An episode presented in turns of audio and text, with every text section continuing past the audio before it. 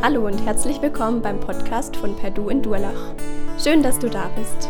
Wir wünschen dir, dass Gott die nächsten Minuten gebraucht, um zu dir zu sprechen. Viel Freude dabei.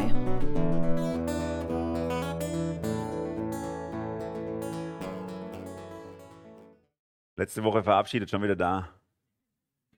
So geht's manchmal. Hat nicht geklappt. Wir müssen nochmal probieren.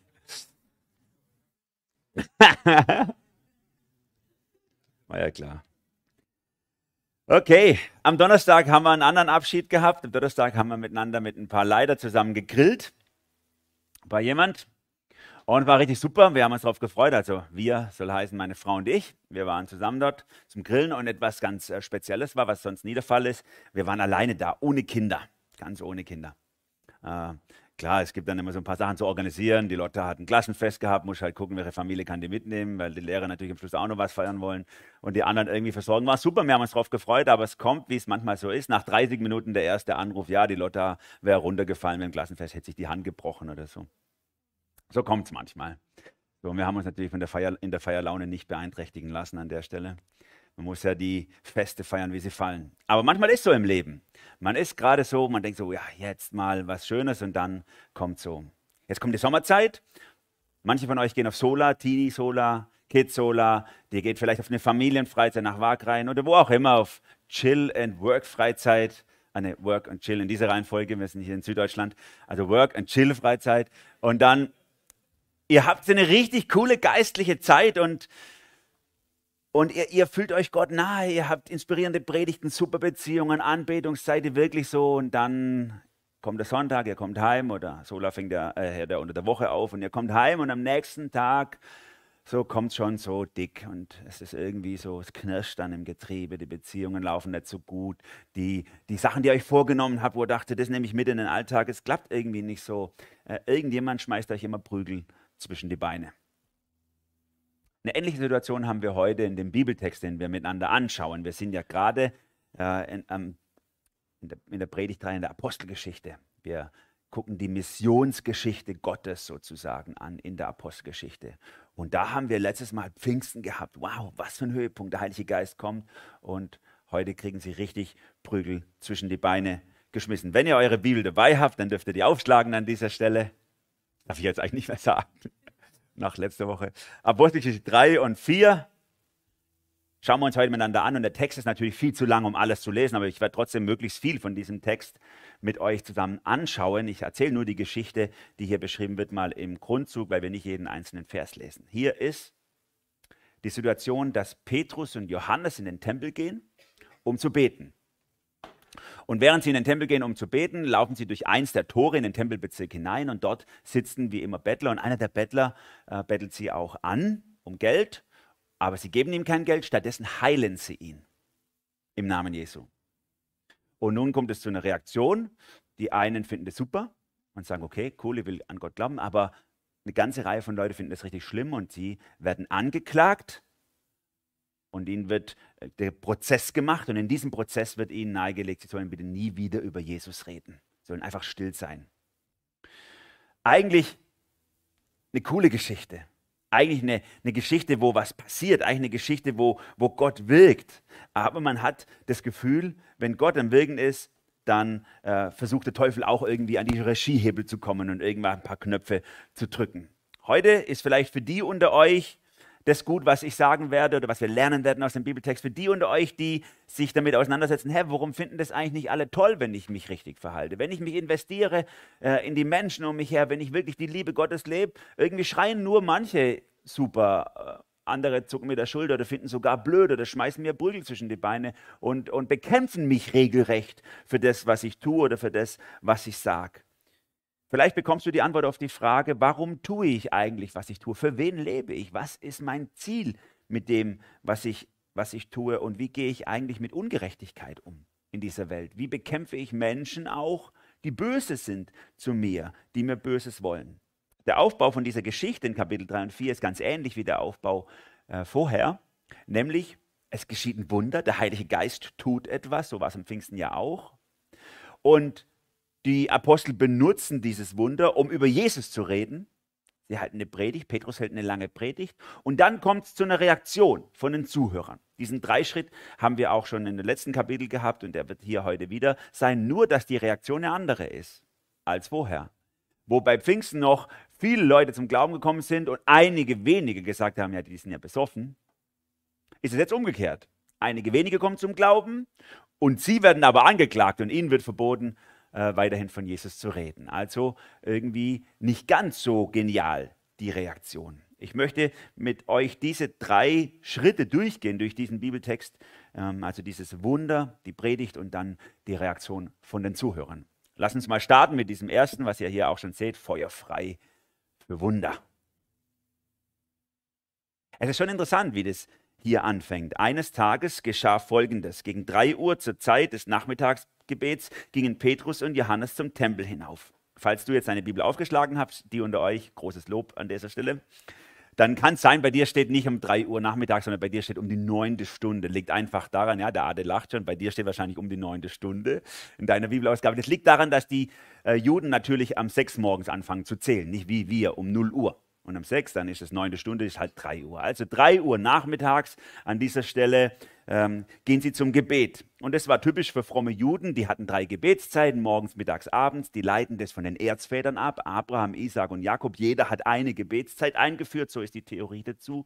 Und die um nachmittags um drei, das ist eine ganz besonders fromme Gebetszeit. Ihr kennt die vielleicht. Daniel in der Löwengruppe kommt deswegen in die Löwengruppe, weil er diese Gebetszeit nutzt. Oder nachher später äh, werden wir noch den Römer Hauptmann Cornelius äh, behandeln in ein paar Wochen der ja unbedingt gerne auch sehr fromm sein möchte, jüdisch werden möchte und deswegen auch gerade diese Gebetszeit nutzt und an dieser Gebetszeit ihm auch ein Engel begegnet. Also sozusagen Primetime zum Beten. Aber nicht nur zum Beten, sondern auch Primetime zum Betteln. Denn wenn die Leute, die Frommen in den Tempel gehen, dann sitzt der Geldbeutel locker. Weil die sind auch bereit, Almosen zu geben. Die möchten auch was spenden, denn es ist ihnen ein Herzensanliegen, ähm, sozusagen nicht nur zu beten, sondern auch zu handeln. Und deswegen ist es ganz normal, wie das heute auch in vielen Religionen der Fall ist, in Tempelbezirken ist alles umlagert von Bettlern. So auch hier. Und sie gehen also da rein und da sitzt einer. Vers 2. Um dieselbe Zeit brachte man einen Mann, der von Geburt an gelähmt war, zu dem Tor des Tempels, das die schöne Pforte genannt wurde. Wie jeden Tag ließ der Gelähmte sich dort hinsetzen, um von den Tempelbesuchern eine Gabe zu erbitten. Also ist eigentlich in der Mittagshitze ist gar nicht so angenehm, aber wie gesagt, die Ausbeute ist recht hoch, deswegen schiebt er da seine Bettelschicht an dieser Stelle. Er wusste, hier gibt es was zu holen. Als er nun Petrus und Johannes sah, die eben durch das Tor gehen wollten, bat er sie, ihm etwas zu geben. Die beiden blickten ihn aufmerksam an und Petrus sagte zu ihm, sieh uns an. Das ist interessant, wie das Wunder eingeleitet wird. Petrus und Johannes, die beiden Apostel, die beiden Jünger, die gucken diesen Bettler aufmerksam an. Ich denke, Lukas, der die Apostelgeschichte geschrieben hat, will damit sagen, die hören hin. War ja nicht der einzige Bettler, waren ja furchtbar viele Bettler da. Aber und viele haben wahrscheinlich das gerufen, aber es geht nur um diesen einen Bettler. Und sie schauen ihn an, sie laufen vielleicht, so stelle ich mir das vor, durch diese Menge der Bettler und sie gucken, was sollen wir tun? Wer ist dran? Was ist unser Auftrag heute? Und sie schauen ihn aufmerksam an und irgendwie gibt Gott ihnen so ein Go oder der Heilige Geist gibt ihnen so einen Schubs und, und äh, sie werden aktiv. Bettler sind ja an und für sich sehr aufmerksame Menschen, die können Leute gut scannen. Also ich merke das immer wieder an meinem Freund, dem Michael, unser Bettler, gerade in Durlach, der hier immer vor dem Rathaus sitzt. Vielleicht habt ihr ihn schon mal gesehen, sonntags kommt er selten, aber so unter der Woche sitzt er immer da und mit dem bin ich ab und zu mal äh, so im Gespräch und ab und zu sitzt er auch bei uns hier im Hof. Vielleicht habt ihr ihn da schon mal gesehen, Adi hat ihn schon mal gesehen auf jeden Fall. Hier im Hof sitzen mit mir Kaffee trinken oder im Büro sitzt er mit mir und dann erzählt er mir immer, der weiß ganz genau, welche Leute am Gesicht, wer ihm was gibt. Er kennt auch die Leute, die ihm was geben und wie viel die ihm geben. Der eine bietet ihm mal eine geschlossene Hand und ein Bier an, was willst? Und dann sagt er, die Hand, da ist mehr Geld drin, kriege ich mehr Bier dafür und so. Der weiß ganz genau, was, was so, wie das funktioniert. Der scannt die Leute sehr gut ab. Aber es gibt auch die anderen Bettler, bei uns sind es vor allem so, nämlich es war zumindest Leute vom Balkan, Romas oder so, die so in so einer, in so einer demütigen Bettelhaltung auf dem Boden knien. Ne? Also dies, vielleicht denken sie, dass sie dann mehr bekommen. Und so war vielleicht das einer, der sehr, sehr, sehr demütig gescheint hat nach außen, weil es ja fromme Leute waren, die gekommen sind. Und deswegen sagen sie zu ihm, hey, sieh uns an. Schau uns an. Und er guckt sie an. Der Mann sah erwartungsvoll zu ihnen auf, er hoffte etwas von ihnen zu bekommen. Da sagte Petrus zu ihm, Silber habe ich nicht und Gold habe ich nicht. Ja gut, ähm, warum sind wir dann da?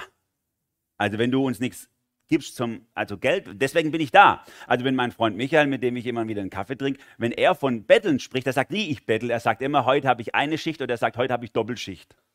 Na, also das ist für ihn quasi Malochen. Das ist für ihn sein, sein Zyklus. Der kommt zu einer bestimmten Zeit, geht zu einer bestimmten Zeit oder er macht eine Doppelschicht, weil er jetzt gerade mal wieder zehn Tage nach Sylt will oder so, um sich das zu finanzieren. So läuft es bei dem. Das ist dem seine Arbeit. Und so der auch. Das ist sein Verdienst. Der wird gebracht, der soll da sein, sein Geld machen und dafür ist er da. Und jetzt sagen die zu ihm, guck mal her. Und dann okay, gucke ich, ah, gib kein Geld, sorry, tschüss, Bitch. Nee, natürlich nicht, sondern sie sagen, ja, wir haben was viel Besseres für dich. Silber habe ich nicht, Gold habe ich nicht, doch was ich habe, das gebe ich dir. Im Namen von Jesus Christus aus Nazareth steh auf und geh umher. Mit diesen Worten fasste er ihnen bei der rechten Hand und half ihm, sich aufzurichten. Im selben Augenblick kam Kraft in die Füße des Gelähmten und seine Gelenke wurden fest. Was für ein Wunder! Eigentlich sind es zwei Wunder. Das, was uns offensichtlich in die Augen fällt, ist, dass dieser Mann wieder heil wird, dass er wieder gesund wird, auf die Beine kommt. Und das ist das, was natürlich äh, das oberkrasse Wunder ist. Aber das Nebenwunder, was ich, was mich berührt hat, ist, dass sie nicht gesagt haben, ah ja, du bist gesund übrigens, tschüss. Sondern sie sind hingegangen und haben ihn bei der Hand genommen. Und ihr wisst, wenn ihr so jemand hochzieht, ich habe das schon ein paar Mal gemacht mit Obdachlosen, ne? ziehst hoch und dann hast ihn an der Brust.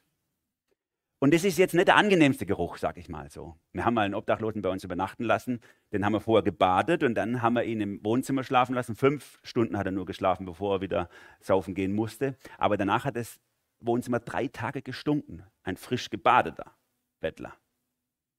Du kriegst es nicht weg. Und deswegen berührt sie ja auch keiner. Wir müssen mal gucken, Obdachlose. Das wird so Geld gegeben. Gell? Oder man schickt die Kinder hin, machen wir was rein. So, damit man sie nicht berühren muss. Und die wissen das auch, dass sie nicht berührt werden wollen. Dass niemand sie berühren will. Und deswegen sagen, bleiben die auch auf Abstand. Wenn du dich mit ihnen anfreundest, manchmal sitze ich zu denen hin, habe auch schon mit ihnen gebetet oder so, dann merken die, hier ist jemand, der ist, geht auch mal auf Tuchfühlung. Dann fangen sie an, nach dem fünften, sechsten, siebten, achten Kontakt gibt er mir mal die Hand. Er weiß eigentlich, was ich gehört habe. Er weiß eigentlich, dass niemand ihn berühren will. Und einmal hat er mich auch schon umarmt, in den Arm genommen. Das war nicht mein angenehmstes Erlebnis. Aber so passiert es hier. Sie nehmen ihn quasi, ziehen ihn hoch und damit haben sie ihn an der Brust. Was für ein Wunder, wenn Menschen sich so auf jemanden einlassen können, wenn sie so aufmerksam auf den Heiligen Geist hören, um zu wissen, das ist jetzt dran und nicht einfach nur der Nase nach agieren. Wer von uns berührt gerne so einen Penner? Das ist viel mehr wert als das Geld, das du reinschmeißt oder ein paar liebe Worte, die du hast. Er sprang auf und tatsächlich seine Beine trugen ihn, er konnte gehen. Der Mann folgte Petrus und Johannes in den inneren Tempelvorhof und immerfort lief er hin und her, hüpfte vor Freude und pries Gott.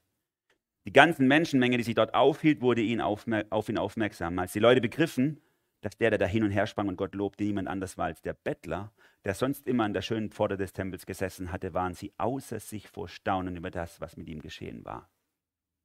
Lukas ist auch außer sich beim Schreiben von diesem Text. Viermal betont er das. Der steht auf, der springt rum, der geht. Es ist ja oberkrass. Wie kann sowas passieren? Feuerfrei für Wunder.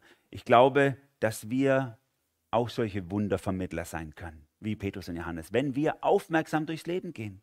So wie die aufmerksam durchgegangen sind. Herr, was soll ich tun? Wenn du innerlich betend auf dem Weg zur Arbeit bist, bei der Arbeit, im Studium und die Leute anguckst und sagst, Herr, wer ist dran? Was ist dran? Was soll ich tun? Dann kannst du in diese persönliche Beziehung eintreten. Schau mich an, komm her, ich nehme dich in den Arm, ich nehme dich wahr. Und dann kann das Wunder Gottes fließen durch den Heiligen Geist. Feuerfrei für Wunder. Nun kommt das, was Petrus und Johannes dann draus machen, als die Leute sich dann wundern über das Wunder, dann kommen sie auf Jesus zu sprechen. Und so habe ich diesen zweiten Teil mal genannt. Feier Jesus im Wunder. Feier Jesus im Wunder, denn genau das machen Petrus und Johannes. Und das finde ich ultra wichtig, was wir hier lernen können, auch über den Zusammenhang in diesem Teil, über den Zusammenhang von Mission und Diakonie, von Sozialem und, und ich sage mal, evangelistischem. Wir machen ja normalerweise als Gemeinde hier im Winter einen Winterspielplatz. Jetzt konnten wir es zweimal schon nicht machen, weil es uns nicht erlaubt worden ist, trotz Anfrage, Corona und so. Und vielleicht geht es in diesem Winter, ich wünsche mir es auf jeden Fall. Das ist super. Das haben wir 15 Jahre lang fast gemacht, hier in Durlach oder etwa. Und haben die Leute eingeladen, hierher zu kommen, haben den, den Raum hier umgebaut zu einem Spielplatz. Und dann haben sie spielen können, sie konnten Kaffee trinken, Kuchen essen. Und in der Mitte der Zeit immer zwei Lieder, zwei Jesuslieder für Kinder und eine Geschichte aus der Bibel. Und die Leute haben das geschätzt, die haben das geliebt. Und es gab nach und nach Gemeinden im großen Stadtgebiet Karlsruhe und Ettlingen, die haben das nachgemacht, haben auch einen Winterspielplatz gemacht. Nur ohne Bibel und ohne Jesus. Einfach nur spielen und Kaffee trinken. Ohne das mit der Mission und so. Und dann haben wir uns schon getroffen als Leiter mal untereinander, dann habe ich zu ihnen gesagt, hey, Warum erzählt ihr denen nicht einfach eine Geschichte aus der Bibel und singt mit denen Lieder? Die lieben das. Unsere Leute lieben das. So, nee, nee, nee, wir möchten absichtslose Diakonie machen. Wir wollen nicht die Leute über den Tisch ziehen. Wir wollen einfach nur liebevoll agieren. Sag ja, liebevoll wäre denen eine Bibelgeschichte zu erzählen. Nee, nee, nee, wir wollen ja nicht, dass sie denken, wir wollen sie nur. Nein, es, darum geht's. Es geht nicht darum, dass wir einfach nur etwas Schönes in ihr Leben reinbringen, sondern dass wir die Schönheit Gottes in ihr Herz malen. Wir wollen nicht, dass Menschen nur ein bisschen ein bisschen Heilung erfahren, sondern dass sie innerlich geheilt werden in ihrer Gottesbeziehung. Das ist doch das eigentliche Wunder. Man könnte sagen, die Welt ist ein sinkendes Schiff, aber wir sind nicht dazu aufgerufen, nur die Löcher zu stopfen, sondern die Besatzung zu retten. Und wie viele von uns rennen, und das ist gerade ein Trend unter jungen Theologen und an Ausbildungsstätten für Theologen, lasst uns einfach nur sozial aktiv sein. Haben wir alles schon mal gehabt, das ist nichts Neues. Gab es alles schon mal gibt ja Leute von uns, die arbeiten bei der Diakonie. Ihr kennt es. Wenn du nur noch sozial aktiv sein darfst, aber nichts mehr von Jesus sagen darfst. Das war hier auch der Fall. Sozial ja, Jesus nein.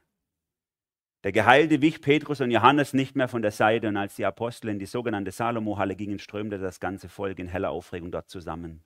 Da nahm Petrus die Gelegenheit wahr, wandte sich an die Menge und sagte, ihr Leute von Israel, warum seid ihr so überrascht, dass dieser Mann auf einmal gehen kann? Warum staunt ihr uns an, als hätten wir das mit unserer Kraft und unserer Frömmigkeit zustande gebracht? Nein, der Gott unserer Väter. Schon interessant, der Petrus, ne? also, als er noch mit Jesus unterwegs war, da, da hieß es immer so, ich, äh, die alle verlassen dich, aber ich bin da, wenn jeder und da, aber ich. So war der drauf. Und nun hat sich's umgekehrt. Gott hat ihn so verändert, dass er sagt, hey, warum staunt ihr eigentlich mich an? Es geht überhaupt gar nicht um mich, es geht hier um Jesus. Guckt doch mal, was Jesus gemacht hat.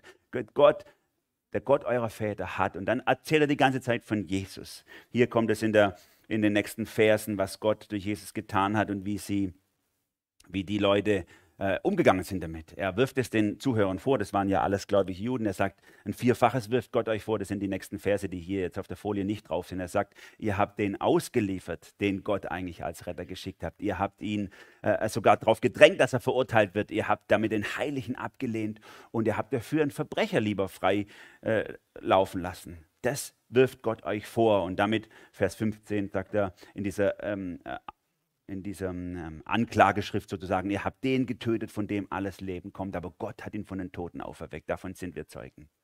Ihr habt das Leben getötet, Gott hat es wieder hergestellt. Ihr habt alles falsch gemacht. Es geht Petrus nur um Jesus. Er tut dieses Wunder in der Kraft des Heiligen Geistes. Warum? Weil es ihm um Jesus geht. Seine ganze Predigt, ihr könnt euch durch das ganze Kapitel studieren, ist so Christuszentriert, so Jesus-orientiert. Das ist unglaublich. Und das ist wichtig für alle unter uns und die gibt es auch bei uns und in anderen Gemeinden, die sagen, wir müssen eigentlich viel mehr über den Heiligen Geist reden. Warum kommt denn der Heilige Geist bei uns viel zu kurz? Der müsste doch eigentlich viel stärker betont werden. Es gibt ja auch so Trends. Heilige Geist, Heilige Geist. Hey, wir können hier genau studieren, was der Heilige Geist selber will. Der Heilige Geist kommt schon in Kapitel 2. Und hier nochmal, warum? Weil er Jesus in den Mittelpunkt stellen will. Das ist der Job von ihm. Der sagt, der, der tut was, der Heilige Geist, nur um damit die Gelegenheit zu geben, damit die Leute über Jesus reden. Willst du, dass der Heilige Geist mehr beachtet wird? Dann rede über Jesus. Denn das will der Heilige Geist auch. Das ist hier etwas, was wir, was wir lernen können für uns selber. Wie Petrus hier redet äh, über Jesus, die ganze, die ganze äh, folgenden Verse über ihn äh, aus Nazareth kommen, also Nazarener auch, das heißt gleichzeitig auch äh, so Auserwählter, wie er, wie er ihn äh, mit diesen ganzen Begriffen aus dem Alten Testament betitelt, so der Gottesknecht, der Grundstein, der Heilige, der Gerechte, der Urheber des Lebens. Er betitelt ihn mit all diesen für die frommen Juden ja ganz bekannten Begriffen. Und sagt ihnen, wenn ihr die Bibel anschaut, könnt ihr überall sehen, durch alle Bücher durch, er bringt mehrere Zitate aus verschiedensten Büchern im Alten Testament, dann könnt ihr sehen, es ist eigentlich Gottes Plan schon immer gewesen, dass der für euch der Retter sein soll und ihr habt ihn gekreuzigt. Vers 18, Gott hat durch alle Propheten angekündigt, dass der Messias, den er senden würde, leiden und sterben müsse. Diese Voraussagen hat er durch das, was geschehen ist, in Erfüllung gehen lassen. Er sagt, hey, würdet ihr eure Bibel ordentlich lesen, würdet ihr das Gesamtzeugnis der Heiligen Schrift beachten, wüsstet ihr, was passiert ist, hat so passieren müssen. Gott wollte das, dass es so passiert. Ich finde das auch super für mich zum Lernen. Wie kommt Petrus zu einer Überzeugung? Er kommt nicht nur her und haut in einen Bibelvers rein und sagt so, das ist es, sondern er bringt hier ganz viele verschiedene Bibelverse, die er zitiert oder, äh, oder anlehnt an Bibelverse aus dem Alten Testament. Er nimmt das Gesamtzeugnis und das ist wichtig für uns auch. Wie kommen wir zu geistlichen Überzeugungen? Nur wenn wir natürlich in der Bibel daheim sind. Wenn wir das Gesamtzeugnis der Schrift auch beachten. Ne? Nicht einfach nur einen Vers rausziehen. Ich nehme mal so einen Klassiker, den wir manchmal benutzen, liebe deinen Nächsten wie dich selbst. Da sagen manche, ah ja, da muss man sich also selber lieben, damit man den anderen lieben kann. Das ist auch so ein Trend.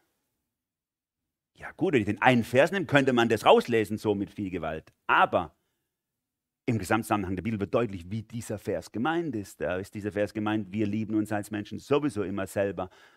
Und deswegen sollen wir diese Schablone auf andere drauflegen. So ist es gemeint.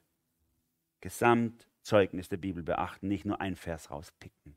Und das tut Petrus hier, um diese frommen Juden zu überzeugen. Und er gipfelt darin, dass er sie aufruft, endlich umzukehren. Kehrt also um und wendet euch dem Herrn zu, Vers 19. Und er verspricht ihnen was äh, in, in, den folgenden Versen danach und sagt, und dann passiert ein Dreifaches. Ihr werdet, eure Sünden werden ausgelöscht werden. Jesus kommt dann wieder und er wird alles, die gesamte Schöpfung wiederherstellen, wird alles wieder gut machen, wenn er das tut. Was für ein krasses Versprechen. Wenn die sich zugewandt hätte, hätte Gott die ganze Schöpfung zum Ende gebracht. Alles wäre super geworden. Das ist sein Versprechen an sie. Aber natürlich wollten sie das nicht. Und nachdem er hier einige Verse wieder zitiert aus Mose, aus Samuel, aus den verschiedenen Propheten, endet er damit diese kurze erste Predigt in Vers 26 mit dieser Aussage, Jesus möchte euch segnen. Jeder von euch, der sich von seinem verkehrten Weg abwendet, wird seinen Segen erfahren. Er verspricht ihnen, hey, komm, lass dich drauf ein. Und das, und das begründet er anhand der Bibel. Und das Besondere war ja nicht, dass er diese Bibelstellen zitiert hat, die kannten die ja alle, das waren ja fromme Leute, sondern dass er die miteinander verknüpft hat. Dass er gesagt hat, hey, klar, ihr kennt es, ihr kennt diesen leidenden Gottesknecht aus dem Alten Testament, ihr kennt diesen rettenden Messias aus dem Alten Testament, ihr kennt diesen herrschenden König aus dem Alten Testament, aber das ist alles dasselbe, alles dasselbe. Das ist der Punkt. Er muss erst leiden, dann herrschen. Das ist Jesus. Alles kommt in Jesus zu seinem Ende. Und als er das so ihnen vor Augen malt und sie dann aufruft zur Umkehr, da teilt sich die Menge. Das finden nicht alle cool. Manche schon, aber andere sagen sie, nee, nee, nee, nee, Junge, also so geht's nicht. Vor allem, wer bist denn du? Also publicher Fischer. Du hast nicht mal einen höheren Bildungsgrad und keinen Abschluss, gar nichts. Ne? Was willst du mir eigentlich erzählen? Und so kommt es zu diesem, zu diesem Entrüstungssturm bei manchen, wie ich es im dritten ähm, Gedanken unserer Predigt heute mal formuliert habe. Manche feiern dich, andere feuern dich. Ja? Also Feuer frei für Wunder, feier Jesus im Wunder und dann kommt auch diese Reaktion. Manche feiern dich, andere feuern dich. Nicht alle finden das toll, wenn du von Jesus redest. Manche hätten es auch gern, dass du lieber nur sozial aktiv bist, lieber nur ein netter Kerl bist, ein bisschen hilfst beim, beim Rasenmähen und so, oder ein bisschen hilfst und alles sauber hältst, den Müll schön trennst und so. Ja, das ist auch alles christlich irgendwie. Aber lass mir den Jesus weg. Das ist so dieser Gedanke. Und damit kann ich mich gut identifizieren, denn ich habe das schon auch immer wieder mal erlebt, dass wenn ich mich aus dem Fenster lehne und ins Gespräch komme, was sage über meinen Glauben, dass die Reaktionen schon geteilt sind. Die einen finden das super und andere finden das gar nicht so cool. Und so geht es auch hier den Aposteln. Kapitel 4, Vers 1, Kapitelangaben sind übrigens erst später dazu gekommen, im Mittelalter. Also eigentlich geht das Manuskript einfach weiter, die Geschichte. Petrus und Johannes sprachen noch zu der Menge, als plötzlich einige Priester und der Kommandant der Tempelwache und eine Anzahl Sadduzäer auf sie zutraten. Das war so eine gewisse theologische Richtung. Voll Zorn darüber, dass die Apostel es wagten, vor dem Volk als Lehrer aufzutreten, waren ja keine Rabbis, keine Ausgebildeten. Ne? Und dass sie die Auferstehung Jesu bezeugten und damit verkündeten, die Toten würden auferstehen.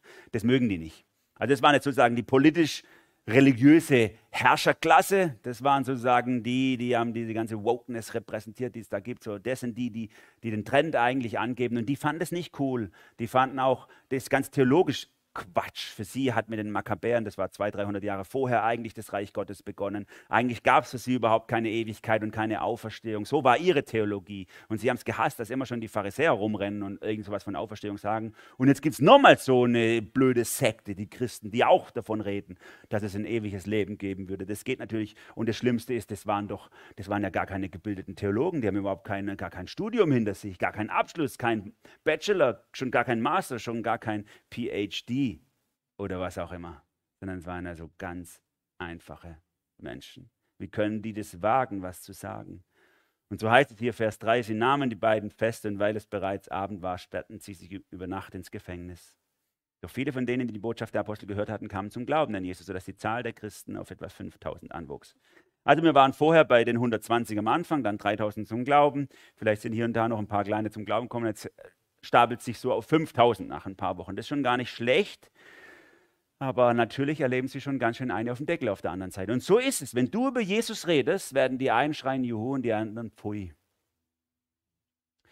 Ich habe ja viele Jahre das Privileg gehabt, an den verschiedenen Schulen hier in Durlach mal zu predigen, bei Schülergottesdiensten. Und ich habe genau das be beobachtet. Also nicht an der AHS finden das immer alles super, wenn man predigt. Aber an den normalen Schulen, sage ich mal, wenn ich da gepredigt habe, da gab es dann eine ganze Reihe von Leuten, die fanden das super, die waren sehr inspiriert, vor allem Schüler und vielleicht zwei Lehrer oder drei. Aber die meisten Lehrer waren immer dagegen. Die waren, sagen immer, was brauchen wir nicht, was indoktriniert ihr die Kinder mit diesem christlichen, fundamentalistischen Jesus-Zeug und so. Das ist ja schlimmer als die amerikanischen Fernsehprediger, das braucht doch keiner und so. So war die Reaktion. Ja. Meistens äh, hat uns dann der Rektor oder so, hat uns geschützt und hat gesagt, ich finde das gut, wir machen das, denn den haben sie sowieso nicht leiden können. Das ist dann ja dann auch in Ordnung gewesen. Aber oft waren viele dagegen. Ne? Manche wenige haben Juhu geschrien und viele haben Pui geschrien. Und so ist es auch hier. Sie berufen den Rat ein, um zu beraten, was sie machen sollen. Am Vers 5 am nächsten Tag trat der Hohe Rat in Jerusalem in seiner Sitzung zusammen und sie haben mal rausfinden wollen, was ist eigentlich passiert. Sie haben auch den Petrus vorgeladen und den Johannes. Sagt mal, was ist eigentlich passiert? Was macht ihr eigentlich hier? Und dann heißt es hier so schön in Vers 8, als der anfängt zu reden, vom Heiligen Geist erfüllt, gab Petrus ihnen folgende Antwort. Vom Heiligen Geist erfüllt gab er ihnen folgende Antwort. Das ist so cool, überliest man mal schnell, wenn man das, diesen Text so liest. Aber es ist genau das, was Jesus vorausgesagt hat. Matthäus 10 vielleicht, ihr Bibelkenner erinnert euch dran, da hat Jesus gesagt, hey Leute, lasst euch nicht beeindrucken. Wenn ihr mir nachfolgt, dann wird es euch passieren. Die werden euch vors Gericht schleppen, die werden euch vor die politischen und religiösen Führer schleppen, die werden gegen euch sein. Aber habt keine Angst, ihr müsst euch nicht vorher ein Redemanuskript schreiben, ihr braucht keinen Ghostwriter für irgendwas. Nee, nee, nee. Der Heilige Geist wird euch eingeben, was ihr reden sollt. In dem Moment, wo ihr es braucht, wird es euch eingegeben werden. Und was passiert hier, als sie vor dem Gericht stehen? In dem Moment wird es ihnen eingegeben. Der Heilige Geist erfüllt Petrus und er spricht das war ja ein einfacher Handwerker. Sag mal, der konnte sich nicht vorher irgendwie theologische Wälzer lesen und dann sich äh, so eine Argumentation oder so zurechtlegen. Nee, das war ein einfacher Mensch, der musste ja sein Geld verdienen mit Fische fangen. Aber der Heilige Geist hat durch ihn gesprochen. Und das ist so ermutigend für mich und für euch auch, wenn ihr euch darauf einlasst, dass ihr, dass ihr das für euer eigenes Leben in Anspruch nehmt. Das gilt auch für dich.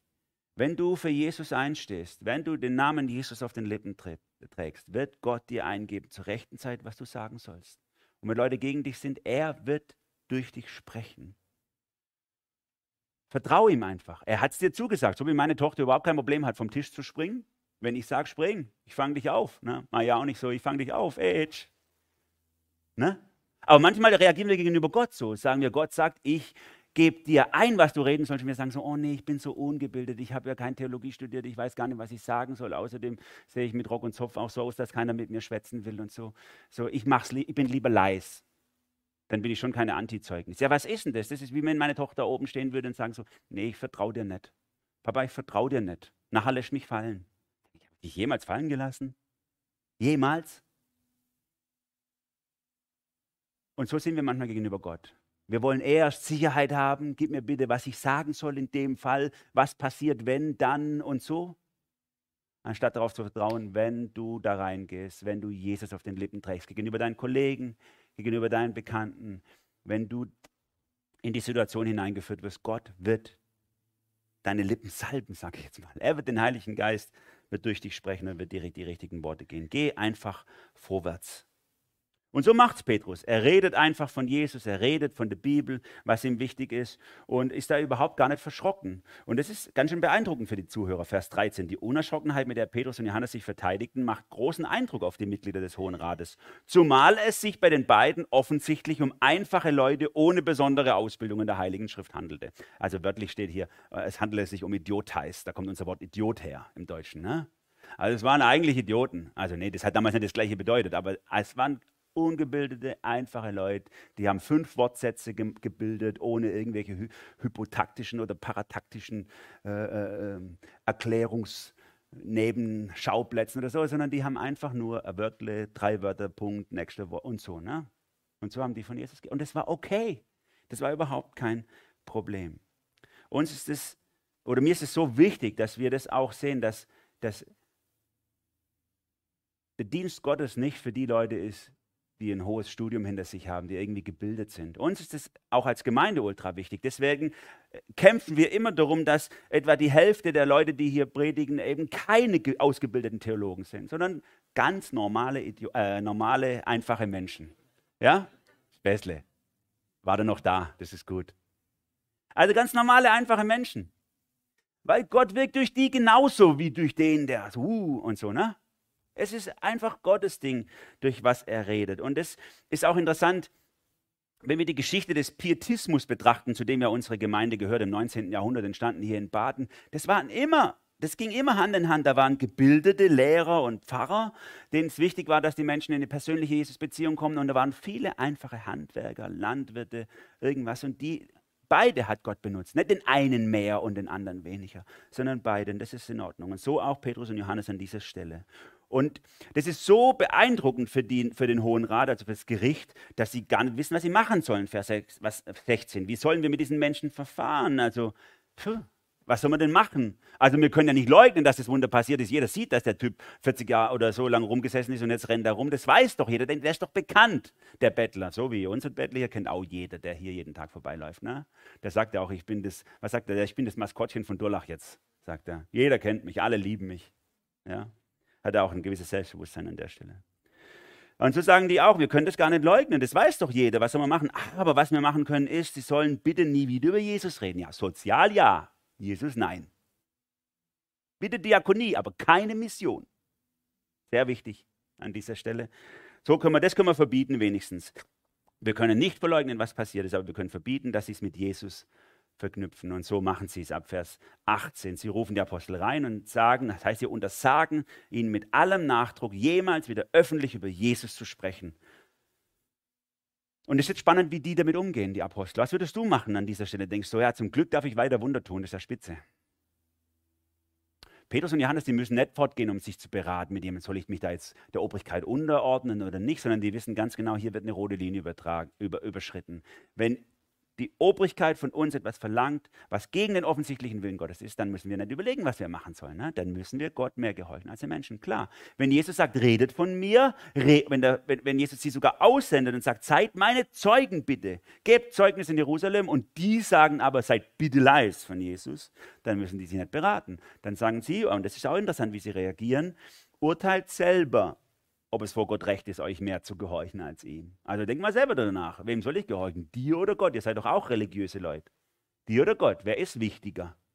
Uns ist es auf jeden Fall unmöglich, nicht von dem zu reden, was wir gesehen und gehört haben. Das ist interessant, wie sie das machen, dass sie auch gar nicht irgendwie empört und gemein und großkotzig auftreten, sondern einfach nur sagen, Leute, guck doch mal selber. Kann ich, also was ihr von mir verlangt, glaubt ihr jetzt im Ernst, dass das geht? Also wenn ihr ein bisschen religiöses Blut, glaubt ihr echt, ich kann, wenn Gott sagt, mach und ihr sagt, mach nicht? Das geht doch nicht. Kann ich doch nicht machen. Wie hätten wir reagiert? Die Apostel sind so vorbildlich für mich, wie sie es hier machen, so kraftvoll sie im Zeugnis sind, so kraftvoll äh, sind sie dann mit dem, mit dem Widerstand, der ihnen entgegenschlägt. Vers 23. Sobald Petrus und Johannes wieder auf freiem Fuß waren, sobald, also genau, sofort, gingen sie zu den Mitchristen, berichteten ihnen, was die führenden Priester und Ratsältesten zu ihnen gesagt hatten. Die Reaktion der Versammelten auf das, was sie hörten, war, dass sie sich alle gemeinsam und einmütig an Gott wandten. So ganz anders als wir. Wir würden eher äh, empört euch unterschreiben. Ne? Wir würden eher sagen, es geht nicht, die können doch nicht über uns bestimmen, das, was soll denn das und so. Die sind uns hier ein Vorbild, was christlichen Widerstand anbelangt. Die gehen ganz demütig mit der Obrigkeit um. Sie sagen gegenüber der Obrigkeit, es tut uns leid. Wie gerne, ich sage es mal, wie gerne würden wir, aber wir können nicht. Wir müssen Gott gehorchen. Entschuldigung. Wir müssen einfach. Und dann gehen sie heim und beten. Und, und, und, und sie, sie sagen, Gott, Herr, greif doch du ein. Mach doch du. Das ist der christliche Weg des Widerstandes, nicht die Leute ne, sich mit den anderen Empörten irgendwie prügeln mit Polizei oder was weiß ich was. Mit lauter Stimme beteten sie, du große Herrscher, du bist es, der Himmel, Erde, Meer geschaffen hat, das ganze Universum, was drin ist. Also sie loben Gott und sagen, du bist der Chef, Du bist der Herrscher über alle Herrscher. Und es kommt hier verseweis, sagen sie es, und sagen, hey, es kommt, wie du es gesagt hast, die sind gegen Jesus und so weiter. Und jetzt haben sie eine Bitte an Gott. Höre nun, Herr, Vers 29, wie sie uns drohen. Und mach bitte, dass sie aufhören, so zu schimpfen. Mach bitte, dass wir endlich wieder machen können, was wir wollen. Mach bitte, dass keiner uns mehr Prügel in den Weg schmeißt. Nein, sondern Hilf uns als deinen Dienern, furchtlos und unerschrocken deine Botschaft zu verkündigen. Kein Gebet, dass irgendwie die Umstände besser werden, dass die Leute netter sind, sondern nur damit, dass sie einen geraden Weg gehen können. Die wissen ganz genau, was geschlagen hat. Dass wenn wir Jesus auf den Lippen tragen, dass Leute gegen uns sein werden, das ist normal. Und wir müssen jetzt nicht die Leute bekämpfen, dass die endlich aufhören, böse zu sein, sondern wir sollten den inneren Feind bekämpfen, den Verräter, der in jedem von uns drin ist, wo immer sagt, sei leise, sag nichts, die gucken dich dumm an, sei bitte still, mach einfach nur dein Ding, dann fällst du nicht auf. Das müssen wir bekämpfen in uns. Gib uns Mut, unerschrocken, frei zu reden. Und dann beten sie sogar noch darum, dass sie noch mehr Gelegenheit haben zu reden. Erweise deine Macht, Vers 30, lass durch den Namen deines heiligen Dieners Jesus Kranke geheilt werden, Wunder und außergewöhnliche Dinge geschehen. Also warum damit sie noch mehr Gelegenheiten haben, über Jesus zu reden. Gib uns noch mehr Chance, dass wir noch eine draufkriegen, noch mehr Prügel zwischen die Beine. Gib uns noch eine Gelegenheit. Das ist ihr inneres, ihr inneres Mindset, könnte man sagen. Und das finde ich echt interessant und auch inspirierend für mich. Ich kann dir nur sagen, während andere sich gegen alle möglichen Autoritäten auflehnen, empör du dich nicht, überlass denen die Empörung. Geh du auf die Knie, streit nicht mit den Untergebenen rum, sondern wende dich an den Herrn. Das ist der Weg, den die hier gehen. Gib uns Unerschrockenheit. Das ist so wichtig zu erkennen. Der größte Verräter, der größte Feind ist nicht da draußen, sondern da drin, in uns. Und den gilt es zu bekämpfen. Und nun heißt es in diesem letzten Vers für heute, nachdem sie in dieser Weise gebetet hatten, bebte die Erde an dem Ort, an dem sie versammelt waren. Sie wurden alle mit dem Heiligen Geist erfüllt und verkündeten die Botschaft Gottes weiterhin frei und unerschrocken. Gott beantwortet dieses Gebet.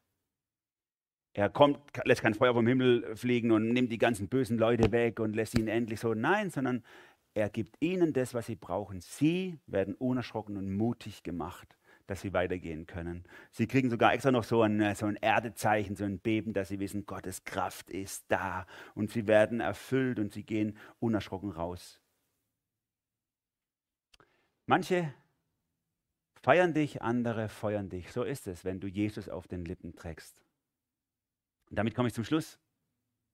Die Mission Gottes in Jerusalem, so ist ja dieser erste Abschnitt der Apostelgeschichte, den wir betrachten miteinander, von Apostelgeschichte 1, Vers 8, wo Jesus zu den Jüngern sagt, seid meine Zeugen in Judäa, äh, seid meine Zeugen in Jerusalem, in Judäa und Samaria und bis an die Enden der Welt. Das ist ja die Struktur von der Apostelgeschichte. Judäa, äh, in Jerusalem, also jetzt, und da sind wir jetzt gerade, Gottes Mission in Jerusalem. Wir werden nächstes Jahr dann den mittleren Teil der Apostelgeschichte betrachten.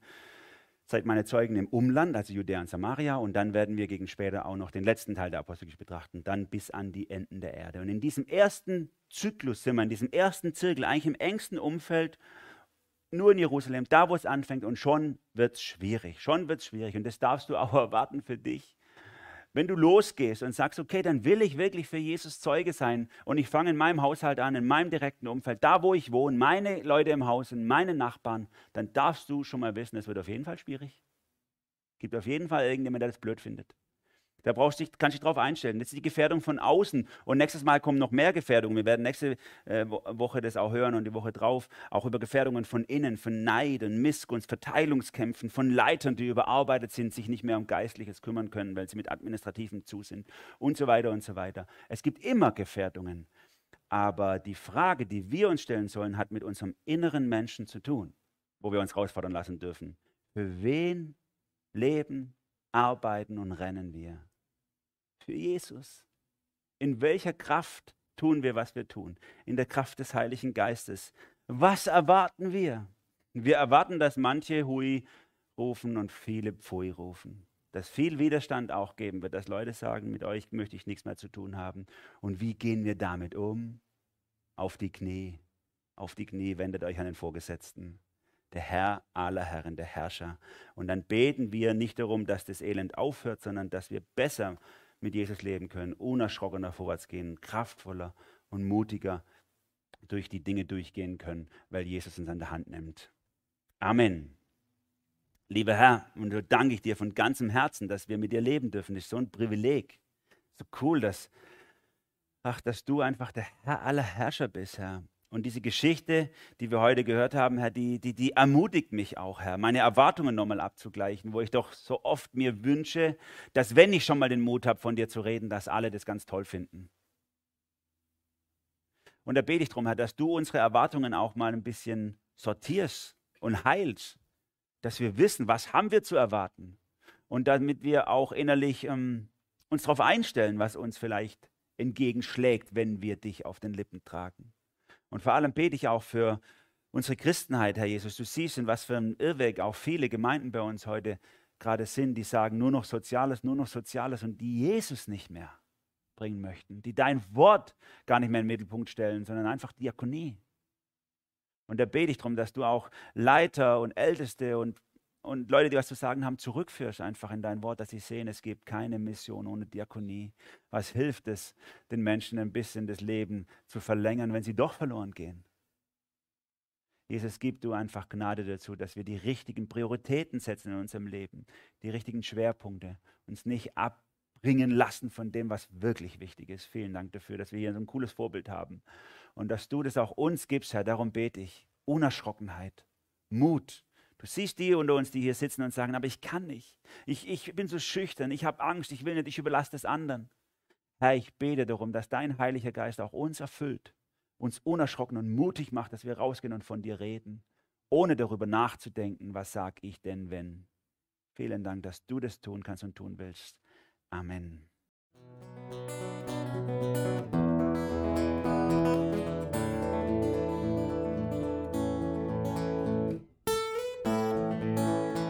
Wir hoffen, der Podcast hat dir weitergeholfen. Falls du noch Fragen hast, besuche gerne unsere Homepage unter www.per-du.church. Hier findest du alle wichtigen Infos zur Gemeinde und zum Glauben. Tschüss und bis zum nächsten Mal.